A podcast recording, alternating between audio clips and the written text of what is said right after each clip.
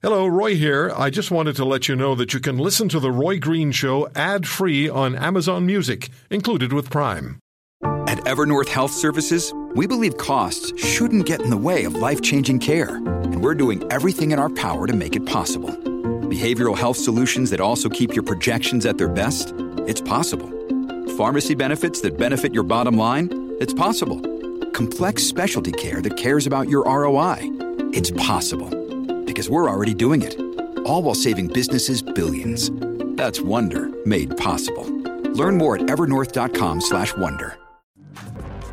I sent Aaron an email early in the week and said, let's talk about Bombardier and the mess they're in.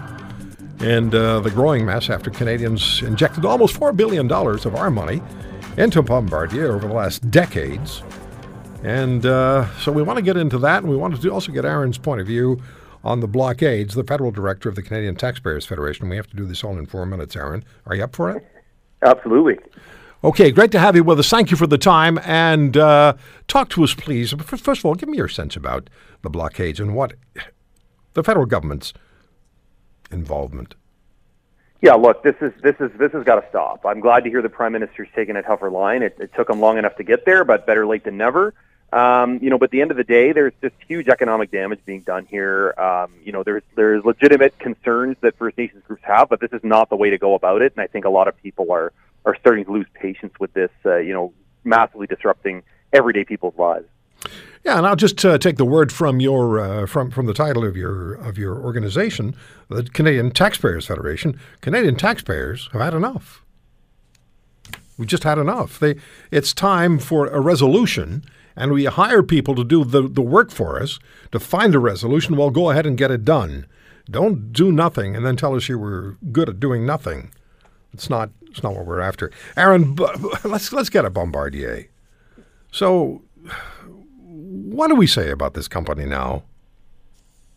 Well, what I say is it's actually a good thing what they're doing here. People are, are upset that they're selling off big chunks of their company, but this is a company that did three things um, aside from uh, soaking taxpayers, Roy. They built trains, they built commercial planes, and they built luxury jets. Only one of those three divisions was making money, the luxury jets. They are selling off the two that don't. Um, to me, that's a good sign that they understand that they should not stay in a line of work where they're not making any money. And it also means that they're not going to come back asking taxpayers yet again for maybe the 88th time um, for yet another bailout if they can't make money on those other things. So they're going to be a smaller company, um, but I think it's good news overall for taxpayers because it means the chance of getting paid back for the loans we're still owed uh, goes up dramatically. Still infuriating to know that they actually uh, developed the C Series jet. Then they went into competition with the major manufacturers in the United States who said, okay, bring it on and uh, and and were destroyed in the effort essentially. And then they gave the uh, the whole program to Airbus, and Airbus is getting all sorts of orders for this jet now. Yeah, it's super frustrating. And look, technically, the, the, it's a great plane in terms of the, yeah. mechanics of the plane. The problem is they couldn't build it on time or on budget. Um, and look, the only reason they took this massive gamble in the first place is because you and I and every other taxpayer in this country were backstopping the risk constantly. So it, it is it is it is not a good thing. We do not want companies, business in this country to uh, understand, to to assume that taxpayers should bail them out of things. We want them to take risks. We want them to do well, but they should not have their risk subsidized by taxpayers. If they win, they get to keep the profits, and if they lose, they have to bear the cost, not the rest of us. Is Bombardier symptomatic of a greater concern about government handouts? It absolutely is. I can tell you in Ottawa, it's uh, this place is crawling with lobbyists of people who might otherwise be willing to just go ahead and invest. But because there's so much money on offer these days, Roy, a lot of them just stop and see what they can get first for free. I mean, it's a it's a completely perverse incentive. It's not what we want.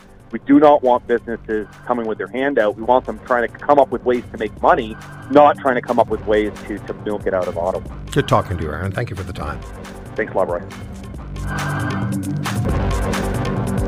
If you want to hear more, Subscribe to The Roy Green Show on Apple Podcasts, Google Podcasts, Spotify, Stitcher, or wherever you find your favorites.